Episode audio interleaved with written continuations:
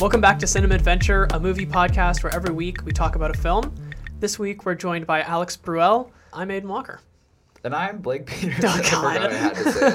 Just And I'm Alex it's fine. Thanks for joining us, Alex. Perfect. So, uh, Alex has been a real influence for us. He taught me how to do a lot of podcast things. He was the producer who created our music. So, thank you for that, first of all. But yeah, so Alex is joining us as our guest today, and he chose a very interesting movie. Chose Predestination. So, tell us about that. Why? Why this film? Yeah, so Predestination stars uh, Ethan Hawke and Sarah Snook, and it's kind of billed as your typical mind-bending sci-fi movie. But I wanted to pick a time travel sci-fi movie to begin with. I didn't want to pick something like Back to the Future that I thought everyone's seen Back to the Future. I wanted to pick something a little more obscure. So I went with Predestination because it's a mind bender, but it's got, I think, one of the better mind bending plot twists of time travel movies I've seen. It's based off a book by Robert Heinlein, I believe, called All You Zombies. Um, that line is like in the movie, so they kind of reference the book. I really like this movie. I have like this taxonomy of time travel movies that I kind of sketched together. so it's in the. Do you have a physical drawing I, with I, you? I Oh, do, wow. yeah, it's right here. So, oh wow! Love it. so there's a there's a sliding scale from like really really scientific and dry to movies that play fast and loose with the science and just focus on the fun of it. This movie like is perfectly in the middle, along with like Looper and Terminator. But I consider this a can you change destiny kind of time travel movie. So along with Terminator, Looper, Donnie Darko, it's one of those movies where characters over time begin to realize, oh, I'm going to do this at some point in the future, and I don't want to do this at some point in the future. And so they have to make the decision, first of all, if they're going to try to rebel against their future selves, and then secondarily, if they even can rebel against their future selves. So I like that kind of movie a lot. You have kind of on on the kind of the fast and loose end a lot of I think probably the most popular kind of time travel movie is the Day in the Life movie. So that's your Groundhog's Day, Groundhog Day, Edge of Tomorrow, the recently released Happy Death Day. Oh, all yeah. movies all movies where you're living one day on loop and you have to get it perfect before the loop ends. And those are great. What I like about Predestination is it's got a little bit more complexity thrown into it. There's like a lot going on, and you're kind of thinking, okay, how is this character interacting with this character? That's why I chose it. I thought it would be kind of a cool way to enter into a larger discussion about time travel movies. it's a pretty large genre at this point, I'd say. And it's all it's not handled the same way every time. I like that about time travel movies because time travel always looks different. It's never really repeated in the way that it looks. Exactly. And I want to say I really enjoyed Happy Death Day, and I want to see more time travel done in that style. Like all sci fi, time travel has a bit of a stereotype as being like a dorky, male, very like esoteric kind of genre. And I think it's better if we see it being explored, you know, in ways that are different. And you don't necessarily need a time travel machine, you don't necessarily need a guy who is spouting off techno babble. You can take the genre in more interesting directions. You can do new things with it, and I want to see more movies doing that. I think that's the way you innovate in any kind of film genre. So I haven't seen Happy Death Day. What is the plot of that? I know it's it's like Groundhog's Day, where it's a, a girl who m- repeatedly is murdered over and over again, right? She has to solve the mystery of who her murderer is. Yeah, literally the last line in the movie uh, is reference is a reference to Groundhog Day. So it's uh, it's very much in the vein of that film. But the I mean the general plot of it is it's this girl in college. She, you know, there's all these you know she has like this not great relationship with her dad. She's having an affair with one of her professors. So there's all these things going on in her life that she's not super proud of. At one point in the movie, she is going to a party and some masked killer comes and kills her, and she wakes up in the same day. You know, it happens at like 11 at night, and so she wakes up at like 7 a.m. that same day, and just starts repeating that day. Each every time at the end of the day, she gets killed again, and so she realizes, oh, I have to find out who's trying to kill me and stop them, so I can stop reliving this day. And as she does that, she eventually, of course, figures out who it is and stops them. But it's also a catalyst for her to like improve her life, and and so it's it's really it's very similar to Groundhog Day. You have that same connection, but it's told through the perspective of like a early 20s girl in college, which is super interesting. Yeah, I've been dying to see that personally. Like I somehow like I it was in theaters for a long time. Almost saw it multiple times and just never got around to it. Yeah, I remember then- watching the trailer for it in the theater and being like, I want to see this. Oh, and then sure. it showed the title of the movie at the end, and I went, ooh, maybe I don't want to No, see this. because it looks almost like a combination of almost like the Scream movies, like this kind of self-referential, kind of fun teen horror movie, but then it's also a Groundhog Day, so it does look really interesting. I would say that's a perfect way of describing it. It Oh, definitely okay. has a lot of scream kind of vibes to Mhm. it. I mean, love that. it, it's really it really is like a horror sci-fi movie. You, I mean, the what kind of drives the plot forward is the identity of this murderer, and but what's great is that then it's like it's really funny. She's like, "Ugh, I'm getting killed again! Like here he comes again! God damn it!" And that's really fun, and that's I think kind of like that playfulness is something I I love seeing in in time travel and like sci-fi in general. Is like it's you know you're not like treating the the ideas as so heavenly that you know it's it's fun to have characters kind of play with it a little bit. Yeah, that's one of the reasons I like Predestination too. is it does have this kind of pulpy sensibility. It is very stylized in the way it looks, and it is pretty lighthearted for the most part, but it does also have this complexity that you don't see in time travel movies very often. And so I like how it kind of marries that intellect versus just this crowd pleasing tone. Yeah, should we should we jump into it? Into Yeah, the let's. Before I talk about the plot, I, I agree, and the like the aesthetic of Predestination is great. So it's based off that book by Robert Heinlein. He was prolifically writing, I believe, in the '80s, and it just it it reeks of that time period in the best way. It's a pretty low budget movie, all things considered. You know, the special effects in it are very subdued. There's not really any time. Tr- you don't see like, oh, here's the big burst of plasma as someone time travels, and I actually like that a lot. I think some of the best sci-fi is very minimalistic and simplistic and you know I, I love back to the future i love terminator i love seeing like the big explosions of energy but there's something to be said for a movie that like puts the concept of time travel before the spectacle and this movie does that well another thing i like about it is it's an action movie that has very little violence in it. And i think one problem we tend to make is oftentimes a lot of us conflate action with violence and we think oh violence is the best kind of action. You can't have an action movie without violence. And yeah this movie has violence. I mean the the core of the movie the plot of it is about someone trying to stop a time traveling bomber. So yeah the movie has obviously that element in it. But some of the best action is just like really fun stuff. You know like scenes of girls training to go to space people gosh i'm trying to remember like scenes from the movie um, there's there's a, there's a lot of good scenes that are not super exciting but they they've got like this forward momentum to them Yeah, i like guess there's the scene where um, the two main characters are, or I should I say character, are in um, the bar. Oh, plot twist. are we getting Um, into are we are we spoilers Oh, Are we- totally okay spoilers. okay yeah. great Um, the, the two characters are in are in the bar, and then it's the point where Ethan Hawke's like, "Oh, come to the basement. It's time for me to show you this thing." And like the suspense leading up to kind of the reveal of, "Oh, I'm going to show you time travel now," is like exciting because it's been building and building and building for so long. Right. Yeah. And Ethan, I mean, Ethan Hawke is is great in this movie. He, especially as the bartender, he's got like this great, just like goofiness to him that is like weird, but I think it really works. And Sarah Snook is really great. I mean, she gives like a really intense but kind of like controlled performance, which is what you want from her character. So yeah, I mean, we're getting into spoilers. Literally every main character in this movie is the same person. They're all Jane slash John. She is a woman who was born with two sets of genitals that are both fully functioning. She gives birth to a baby, which damages her female organs, so she lives as a man.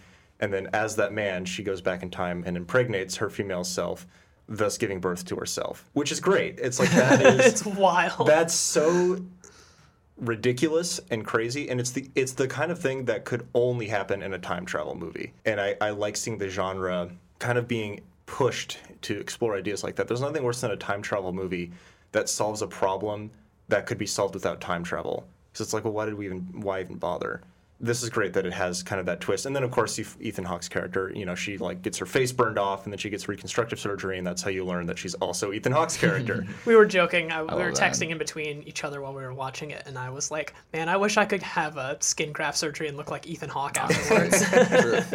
Yeah no kidding But yeah, no, this movie too impresses me because it does have this ridiculous premise that like so many levels of it. You could be like, why would you go and impregnate yourself? And there are all these motivations that you're just like, this is crazy. But because the movie is lighthearted for the most part, because it does feel almost like a comic book in the way it's structured, you just kind of go with it. I think it suffers a little bit from second viewing because this is the second time I've seen it, and the first one I was just so like in awe of the Spielberg. How do you say the director's last name? Is it Speed? I think it's Spierig. Spierig, whatever. Yeah. I was just like so impressed by their audacity that I was just like blown away. And then the second time you kind of question things a little bit more, but yeah, it does because it has these this kind of combination of all these tones, it works for the most part. I think if it were a more serious movie and trying to seem really intellectual and philosophical, it might come off across a little bit unbelievable and ridiculous. But That's I think it works. Yeah, I, I agree. I actually like just rewatched it an hour ago before coming here to talk to you guys because I wanted to have it fresh on the mind. Yeah. And there are definitely elements to it on a second viewing where I'm like that that plot line kind of evaporates, or you know, mm-hmm. This person already knows this is going to happen. Why are they not doing something differently? I'm trying to think. You have Robertson, who is like the the government, you know, the G man. Uh, who kind of instigates a lot of the plot. It, his vagueness makes sense in the context of the story, but there are parts where it's like you could have accomplished this much better if you were.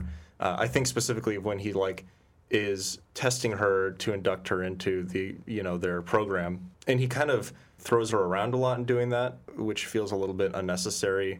But I mean that's kind of classic movie. I mean that, I don't mm. dock much for that. What what is more weird is that Jane Sarah Snook, you know, when she realizes, oh, I'm gonna be, she's like, oh, the the me is is in the past. You know, it is this younger girl that I'm talking to. She like plays along beat for beat with everything that's happening, and she d- she kind of does so consciously and without having a moment where she like, you know, I like to think in that situation I'd be like, hey, by the way, I know exactly what you're thinking because I'm you, and this is really crazy, and like, I don't want to repeat what what I know is going to happen. Which you know, it's just it is for the sake of the movie. That's I guess that's the point they're making is it's predestined. It's predestination. There are parts in that where you're right. I think if it had a more serious tone, you wouldn't really be able to accept some of that mm-hmm. those choices.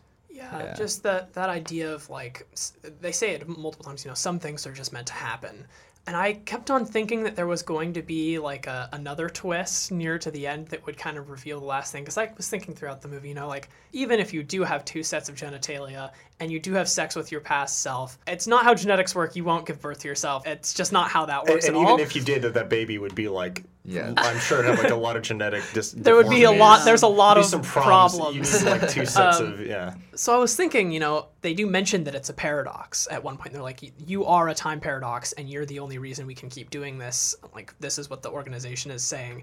And I was kind of hoping that there would be some kind of explanation for like how the paradox began or what the reason for it was, because they they talk a little bit about how they can only jump within, I think, 57 years of the Yeah. creation of time it- travel. It's 53 years, and the creation I think is like 19. it was like 1985. I think. 1985, which is, I believe is the time the book was released. Gotcha. Uh, yeah. So you can only jump 57 years in either direction, towards the future or towards the past. If you go outside of that, it, they don't really say what happens. They just kind of say it's problematic and you shouldn't do it. So I was kind of thinking that maybe that time paradox was created because somebody had jumped more than that that set uh, creation, and something had happened with time that made these mm-hmm. impossibilities possible. So I was a little disappointed when there wasn't a reveal like that to explain that. I guess just like the analytic like dork inside of me was like, you can't give birth to a baby, it's your own baby. What? But yeah, I don't I don't know. Like it's a really fun movie, and would it be ruined by that level of explanation? Would it be like too deep, like what you were saying, Blake? I don't know. I feel like it would kind of ruin it because I think this is a movie. It's better to just not really question its logic. It's more when you just have to kind of sit back and just marvel at the fact that the Spierig brothers can pull off this story pretty well. I mean, for the most part, like we are pretty amazed by all the plot twists that they do, and like you don't really question it. And so I think by going really like trying to analyze every single detail is kind of silly because I mean they so painstakingly craft the storyline as is in a way that is convincing. So I don't know. I just think like not questioning it is good enough. Yeah, yeah, and I think this is also a situation where you see the inherent limitations of making a movie based off of a book. You know, this is like I. In, in fairness, I haven't actually read the book it's based off, which I really should do. But from people I've talked to who have both read the, the book and seen the film, it's one of the better adaptations, you know, of, of his works. And it's I think it like it's a it's a story that works really well as a movie. But with a book, you've got you know 400 pages. You have so much time to explore things like, oh, what's outside those 53 years that you just don't have in a film. And so it's gonna. It, I think like inherently, it's gonna suffer from some of those problems of like, well, I want to know more about this, and maybe this is what if this caused that. And like like you're saying, it's you know, it's a movie where you just kind of have to go with it and accept the the premises it's based off. And if you can do that, then it'll kind of take you the rest of the way. It is funny though watching this because I, I do think it is a really effective movie, but it's surprising to me that, it wasn't more popular. I feel like it came out kind of at the beginning of 2015 and didn't make a huge splash, but I like I feel like this is a total cult movie in the making. So I mean, I'm hoping it gets more of a following over the years. Like I feel like I would probably be a part of that following. But yeah, like it is so. It doesn't feel like a low budget sci-fi. Like the way it's constructed, its ideas are so successfully delivered that it feels a lot bigger than it is. So yeah, I'm curious to see how its legacy will kind of continue being redefined as the years progress. I think part of it might be that it, it kind of came off the coattails of Looper, Yeah, that's which was a much more popular time travel movie. I, Looper just had like a bit more star power in terms of people acting in it. There might have been like just a little bit of oversaturation Mm-hmm. and, and around that time period, and so it's like, oh, another time travel movie. I don't really care. That that might be part of it, but Yeah. I'm not sure. It, it, it is strange. It's a movie that I think for how good it is, it's strange that it escaped as much public attention as it did. Yeah, certainly. And I feel like too, Sarah Snook's performance is so good that I do wonder if this movie had a little more publicity or a bigger budget, if she would receive Oscar attention. Because, I mean, yeah, the movie is really lighthearted, but her performance is so committed in pretty much every aspect. You really feel the emotional weight that her character suffers throughout the movie, and so, you know, I am curious about that. Although sci-fi doesn't get a lot of love by the Academy anyway. And I mean, what she's doing, I mean, she's doing some pretty just technically impressive acting. I mean, she mm-hmm. is, for most of her performance in the movie, she is acting as, you know, a woman or a man who is learning how to talk like a man. You know, who is who's gone through this this sexual, you know, sex reassignment surgery and like convincingly acting that and acting someone trying to like lower their voice. That's that's impressive, and I think there's just like a lot of technical stuff she's having to do as an actor that is challenging. That like makes it that much harder to also do a convincing job in the role, and that's yeah, I really appreciate that effort. Yeah, and like too to be so committed to the part and not because I think if she took, if she was too serious in the role, or if the movie took her performance too seriously, it would drag down the lightheartedness. So it does complement it really well. Like it's she's very committed, but it's also not you know dragging the rest of the movie down along with that. So have you guys heard of the movie Primer? I've heard of it. I have yeah. heard of it. I have not seen it. Okay, so I've seen Primer uh, twice. So to, to give a little background on Primer, I, I mentioned like kind of the sliding scale where on one side you have like very scientific, very jargony, kind of exploring the science part of science fiction. The other side is kind of more of your Back to the Future, where it's yeah, the science is there, but the focus is on kind of this the characters and the comedy and, and the juicier parts of the story. So Primer is on way the other. Primer is like 100% on the jargony side. It's probably the most obtuse and difficult movie I've ever seen. I'm trying to think of what to compare it to. It's like I've, I've heard it compared to 2001 in terms of like just how difficult it is to kind of get at first. But basically, uh, it was written, directed, edited, and starred by a guy who's like an engine, like a math and engineering major, and his goal was to make a time travel movie that doesn't explain anything to its audience. It's just like you see them, you see them like these scientists and engineers working on the math of a, of a time travel machine, accidentally creating it, and then using it to try to like trick each other, and like they're they're each they each have their own reasons for using it, and they're trying to outsmart each other with it. But you have to figure out how it works entirely on your own. Very little of it is like laid out to the audience, which is really interesting. It also makes for like a really incomprehensible first watching of the movie. Like you'll watch it the first time, and if you don't have a friend who's seen it before with you, you're gonna be like, "What did I just watch?"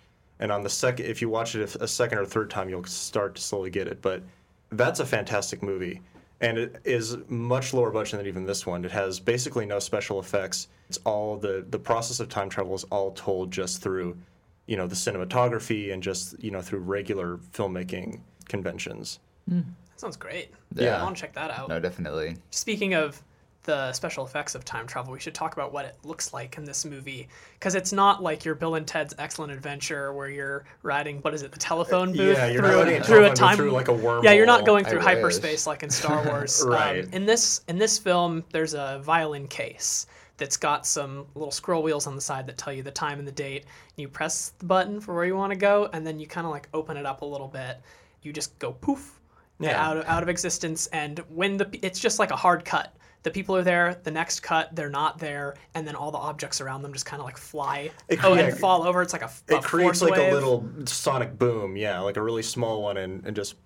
Everything kind of blows away and then mm-hmm. you're you're gone in a snap. what you said about Primer about time travel just kind of being like you have to infer what it looks like, you have to think about it. They do the same thing with this the first time that Ethan Hawke's character takes Sarah Snook character through time. He says, We're jumping 20 years, close your eyes. And then they don't close their eyes, right? And you don't see what they see, but they're so shook up from what it is. They're like, What was that? I can't believe what I just saw. Like, it was awful. So I like that. You just have this idea that it's causing them this trauma, but you don't see it. And that's mm-hmm. another thing that they talk about is that time travel and repeated use in this world, this variation of time travel, can cause like dementia. And Ethan Hawke's character does kind of go insane later on. So Right. Yeah. Yeah. I mean, it really it, like it is. It is. It takes a toll on you physically and mentally, and I really think that's some of the best science fiction in general uses that kind of showing and not telling, and it's like you know something horrible, traumatic has happened to these characters, but it's more fun if it's left up to your imagination. And so, like for me, I imagine, oh, if you're time traveling 20 years in the past, you know, you are in in the inst- in like in a fraction of a second, you are experiencing 20 years of time go before your eyes, and so that's why you have to close your eyes because otherwise you have to like reel from experiencing 20 years in one moment, and that's horrifying. Like that would that could drive you insane. I like that idea a lot. Yeah. But what's great is that's like my interpretation. But you know, who knows? Like it's it's not told to the audience, and that's what makes it.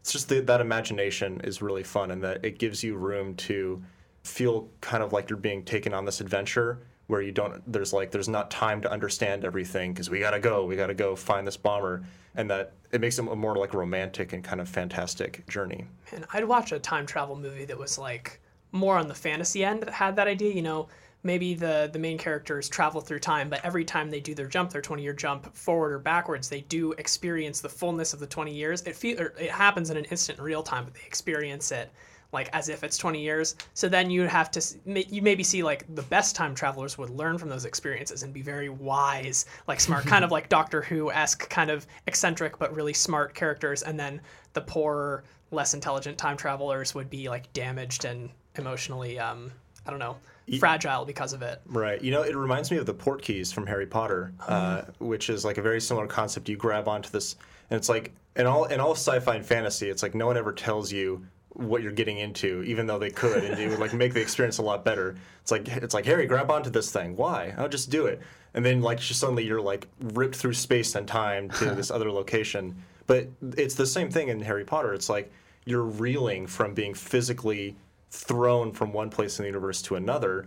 But the more experienced people, you know, uh, I think it's in Goblet of Fire that they first use them. It's like they, they just kind of like casually stroll down to the ground because they've done this before. And again, that's like a great way of alienating the audience a little bit, but also making them empathize with the main character because you too are thrown into this world where it doesn't make any sense and you're empathizing with this person who doesn't know the rules of time travel because you're going on that, that kind of journey with them. Yeah, that's the perfect time to take a little break Oh, is it? yeah take a deep breath because it's time for fun facts with blake Oh, the best time of the year.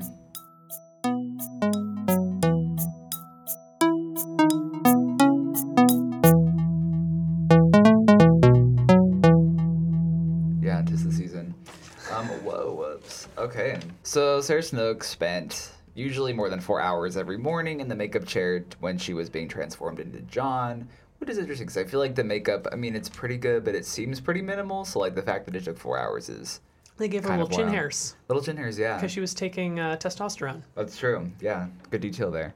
This is also supporting actor Noah Taylor's third appearance as a supervisor of a time traveler. He played similar roles in Vanilla Sky and in Edge of Tomorrow, which is another really fun time travel movie. Isn't Um, isn't Noah Taylor also in Game of Thrones as like that one really bad dude who cuts off Jaime Lannister's hand? I mean, Anybody? I, oh, I'm pretty Locke. sure. You're talking Yeah. about Locke, right? Yeah. That is him. Yeah, I never even made that Wow. connection. I feel like everyone's in Game of Thrones. I mean, even Ed Sheeran's in an episode. So I've also that would be crazy. What Blake? Are you in season eight? I Are you the dragon? I wa What? I said, "Are you the dragon?" I don't know what that means because Okay. I only watched the first like nine episodes of the first season, and then like I think someone like stabbed Sean Bean in the ankle, and I was like, I'm over it. So you know, can't Fair. can't Okay. handle that violence, Yeah. especially knowing. He get he gets better. I mean, I don't. I've heard he doesn't get better. So, and you know, I've heard there's like that red wedding thing, which you know, I don't think I could handle that personally. Like violence, gross. I'm gonna throw up. Anyway, back to my fun facts. So the Fizzle Bomber in the storyline was not in the original story. So like he was just included to add this additional conflict to kind of fill the running time. Because if they didn't have him, it would be a little bit shorter and abbreviated. But like other than that, like the Spierig Brothers tried to be as detailed as possible as they could and really tried to make a really faithful adaptation. In early bar scenes where um, Ethan Hawke is talking to the John character, um, every time the camera looks at Ethan, the angle changes a little bit. And if you like notice sometimes the bathroom sign, you can see it above his head, and sometimes it says gentlemen, and sometimes it says ladies, which foreshadows the final plot twist, obviously. And so at the beginning of the movie, the agent, when he sees his new face for the first time, he says, like, I've changed so much, I doubt my own mother would recognize me, which is like kind of ironic because, you know, mother, same person. So, those are my fun facts. Not not a lot. Those are fun. I like those. They're pretty fun, yeah. Yeah. Like those little touches like that. yeah, huh? There, that's like, and I mean, that's always a good sign of a time travel movie is when they're really cheeky with the foreshadowing.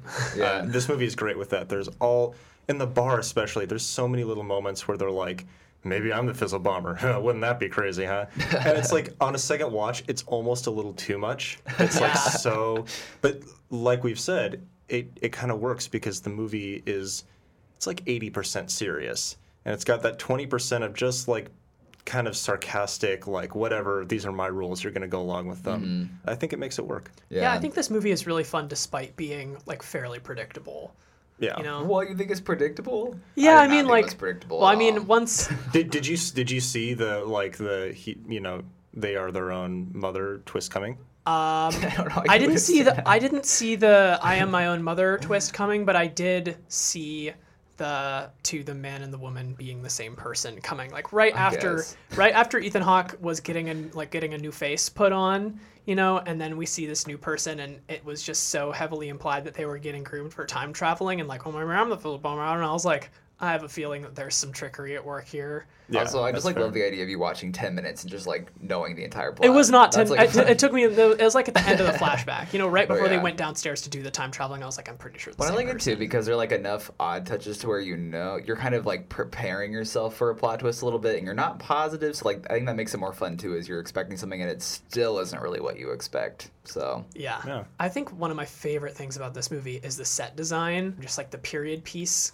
ness of it because they they're in a, several different parts. They're in the 60s, they're in the 40s, and they're in the 80s a little bit. Yeah. Um, but the 80s is just kind of this scientific looking area. You don't really see any like society, but for the parts where they're, they're in the 40s and they're in the 60s, all the costuming, all the sets are so convincing, and it's not like they don't try to ham it up and make it go, oh, look at all these hippies hanging out in this bar, haha, it's the 60s. wow, it's they like didn't do that voice. Thank God, yeah. It's not like that at all. It's it's uh it's subtle, but it's really convincing, and I Yeah. appreciate that. oh, for sure. And they've got well, what I love about it, and th- this kind of reminds me strangely of her a little bit. You know, in her, you've got this like soft sci-fi setting where it's you know it's like what that movie's like 10, 15 years in the future, I think, and you've got like this city that's like really it's like huge LA. It's like bigger than a realistic city could be, but only by a little bit. And this movie has some of that too, where it's like, oh, they're sending these women, these cadets off to like Space Corps and it's like okay this is a version of the 60s where like we have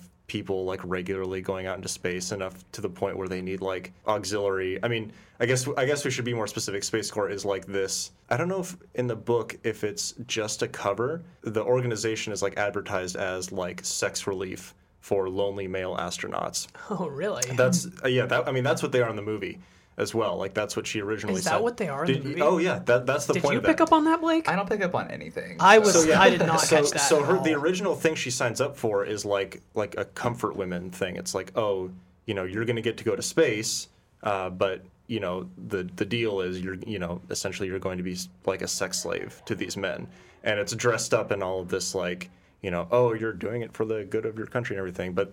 So it's it's got like this very soft dystopian sci-fi dystopian vibe to it. It makes it so the movie is still realistic, but it kind of like gives it this little sheen of science fiction. But of course, the the twist is that that organization is a cover for what they're really trying to do, which is find someone who is physically and mentally strong enough to have the job of being a, a time travel agent. Although they, it could be possible they're also using it to achieve their main goal of sending sex slaves into space. If it's a Robert Heinlein novel, you know, there's going to be some dark, dark stuff going on. there's one other time travel movie I was going to reference, and if you like kind of the fun, tongue-in-cheek style, the ultimate movie that's farthest on that is called Frequently Asked Questions About Time Travel. I've heard about that too. That's a great film. Uh, another movie that I think did not get the public attention it deserved, but it follows these three schlubby guys who are all science fiction nerds, and of course they discover, you know, or they accidentally stumble into time travel, and it's just it's a great it's a sat. I mean, it's like the Spaceballs of, uh, of time travel movies. It's a great parody of Back to the Future and all the other kind of classics. But it's great because it does not take itself seriously at all. It's got like a scene where a giant ant randomly like crushes one of the main characters and kills them instantly. It's just it's a silly, bizarre movie, and I love it. You know, that reminds me. Uh, this is kind of a tangent, and I apologize for it. But Uh-uh. um, have you all seen trailers for that movie that's coming out called Downsizing, where the people oh, become yeah, small? I don't- It's like honey. It's like honey. I shrunk myself. Yeah. Yeah. Like I Yeah. feel like in concept it should be good because like the ensemble's great. It's directed by Alexander Payne, who's directed a lot of really good stuff, but yet I just think it looks dumb. It's Do you think Kristen Kristen? Wiig and Matt Damon, Matt Damon. Jason Sudeikis. So there's two different trailers for it, and I went with my girlfriend to see a movie. I think it was Murder on the Orient Express, and Mm-hmm. there was a there was the trailer for it beforehand where it was they just you know they're like oh you're gonna get small and like that's basically all the trailer told you and we were like what the heck is the conflict in this movie? So we spent like after the movie we were just going back and forth like what happens? What's the conflict? And we were guessing you know oh natural disaster but wait that would be any time it rained. Or like oh maybe maybe it's bugs because like they're really small. What if it's just like a wasp shows up? Terrifying. No it turns out kristen wiig gets too scared and she doesn't downsize. So it's just matt damon. He has to be Freaking small. She has he has to be small by himself. I was gonna oh, say it'd be great if it turned out to be like halfway through you realize it's a crossover with the Bee Movie and oh, Barry Barry B voiced by Seinfeld like flies in and, and he's like a mon- you know giant monster to them and tries to kill them. Wow. I would love a Bee Movie crossover for really anything. Any yeah, I Yeah. can't think of a movie that wouldn't be improved by having. No. I think any any movie. any movie could be. You just don't see him. He's too small. That's true. Sad. I didn't He think might be there. that. he could be there. That's the good we could just tell ourselves that. Any movie that takes place in a climate with like flowering plants probably has Barry the Probably Bee. in it. crossover. probably Bee Movie. Yeah, he's just in the background. Okay. Do you think we do have anything else? Is that is that us really for this week? don't. I feel like I I covered all the things I wanted to say. Alex, can I get a picture of your diagram to put on Oh. our on our Twitter? yeah, do you want to? I can take it, or if you Uh, want. I can take it. Thanks. Okay. Oh, wow. Before I give it to you, I, I had a few other like madman scrawlings on the other side. Yeah, side. let's hear 'em. Give them. I think I got to most of these. Oh, I, we went over this, but the makeup in this movie is like really great, both on uh, Sarah Snook, but also on Ethan Hawke after the blast. Like Mm. it's very like his kind of you know messed up face looks really great. Uh, it's only in one scene, but they do a great job. Yeah, it's it's kind of stomach churning actually. It really is. Yeah. Yeah. So final thoughts? Final thought. Definitely a fun, layered sci-fi movie that you don't see a lot of the time. I think it's a movie that suffers a little bit from repeated viewings, but I mean, the first time you watch it, you're just going to be like amazed by the audacity of these directors. So yeah, and then performances are great. So if you really like your cerebral sci-fi, go with this one. Good pick. I feel the same way. I think my favorite thing about this movie is is how subtle it is. I like that you don't mm-hmm. see all the special effects of the sci-fi. It just kind of like poof, you're gone. You're in the next place. Ethan Hawke is fantastic, and so is Sarah Snook. They're both really good. It's it's fun to have a movie that has such a grand story but has so few characters because you get to connect with them. And mm-hmm. it's also this movie is not really told in a terribly linear way, so it's a another kind of fun journey into nonlinear storytelling. Yeah, definitely. Yeah, I think it's a movie that has it's not perfect. It has its own fair amount of, of issues with it, but it's so refreshing to see uh, a movie that is made confidently and that has a vision it sets out for itself that it accomplishes. And I think it's a movie that has a surprisingly large amount of emotional heart to it. Sarah Snook has like a huge amount of I mean, just like the first the first half of the movie is all in the past, although maybe in the future, depending on how you're looking at it. But it's all kind of her backstory, and her backstory is like very like sad and just it's a it's emotionally powerful, and I think she does an amazing job conveying a lot of that. Let's do some recommendations. Should I Alright, go first? sure. Make Go not- ahead. uh, so for for this week, I wanted to recommend a couple of movies we've already mentioned. I'm going to recommend Looper because it came out around the same time. We talked about action being like story propelling versus like actual fighting. Looper definitely has more fighting, but I think it also is similar in, in this way to this movie where there is a lot of forward momentum without it being violent all, at all times. It also deals with the same character at different stages of their life, and Looper is a lot of fun. And then I think tonally, I wanted to suggest something similar. This movie feels a little bit Christopher Nolan y to me, just the way it looks. So I would recommend The Prestige if you're into kind of the feel of this movie, kind of the almost steampunkiness of it at points. So yeah, I'd recommend The Prestige. And then just if you're looking for really, really fun, goofy, lighthearted time travel, I would super duper recommend Bill and Ted's Excellent Adventure. Rock on. Rock Yeah. on. Um, so I just picked two this week. Um, I kind of mentioned it earlier, but one of mine is Edge of Tomorrow, which is another time travel movie, but also in general, I feel like one of the more underrated movies of the decade. Like I think it was kind of unfairly written off as this failure because like it wasn't that commercially successful, and everyone's really like trying as hard as they can to turn Tom Cruise into a has been. Um, but it's really fun and really, really, really funny and definitely boasts Tom Cruise's star power. Emily Blunt's really good in it. It's just an all around really effective popcorn movie. And then kind of going off low budget sci-fi, there was a movie that came out a few years ago called Europa Report, which is kind of like a Blair Witch project in space, but that has like no budget at all, but manages to be like a really thrilling sci-fi adventure. So check those two movies out. Yeah, I agree with all of those, and uh, kudos for mentioning Europa Report. I don't hear much about that movie, but So underrated. Yeah, it's a good one. Yeah, I totally agree with all those, and I guess I would recommend the two I mentioned earlier, which, in terms of tone, could not be more different. Uh, Primer and frequently asked questions about time travel. But if you like this movie, you kind of have your pick, and if you thought, you know, I guess you have like that decision branching chart. If you liked, if you like Predestination and you want more of the science, watch Primer. If you want more of the fiction, watch uh, frequently asked questions about time travel. But yeah, both both great time travel movies. Okay. Perfect. Alex, thank you so much for joining Oh, us. it It was was such pleasure. a pleasure. So we got to get you back on to talk about another time travel movie Oh, yeah. sometime. Absolutely, I think we could make it into a, a series. Maybe we've already done it. oh, I think Truth. you're right. Wait, is this my face? Uh, Aiden, I'm What's sorry. you know too much. No. I've got to kill You you. can't have a gun in Can the you- studio. Can you insert a gun sound effect here? I, I, Wow. I'll, I can look online That's for one. such good acting. Wow. Um, so I'm going to attempt to do our sign off now. Uh, if you want to hear more of us talking about movies, you can find us on Apple Podcasts, Google Play, Android, and on our website, uwpodcast.com. You can follow us on Twitter at The Filmcast, and you can find us on our personal accounts at Aiden Walkero or at Blake W. Peterson. If you want to write to us with a suggestion for a movie to watch, just want to share your thoughts, or tell us anything at all, you can write to us at cinemadventurepodcast at gmail.com. If you like the show, please share it with a friend so we can get the word out about it. And if you want to follow along with us, next Monday we will be talking about Dressed to Kill. Thank you for listening, and we will see you next time. Adios. Bye.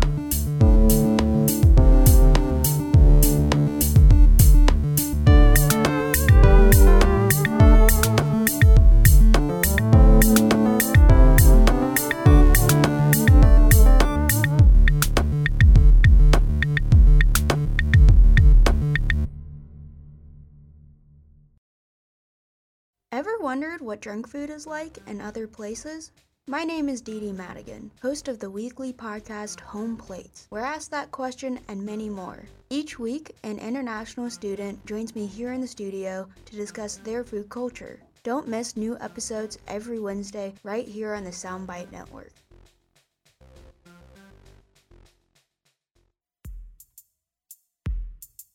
For more like this and other great shows covering sports, science, relationships, and the arts, visit the Soundbites website, uwpodcast.com.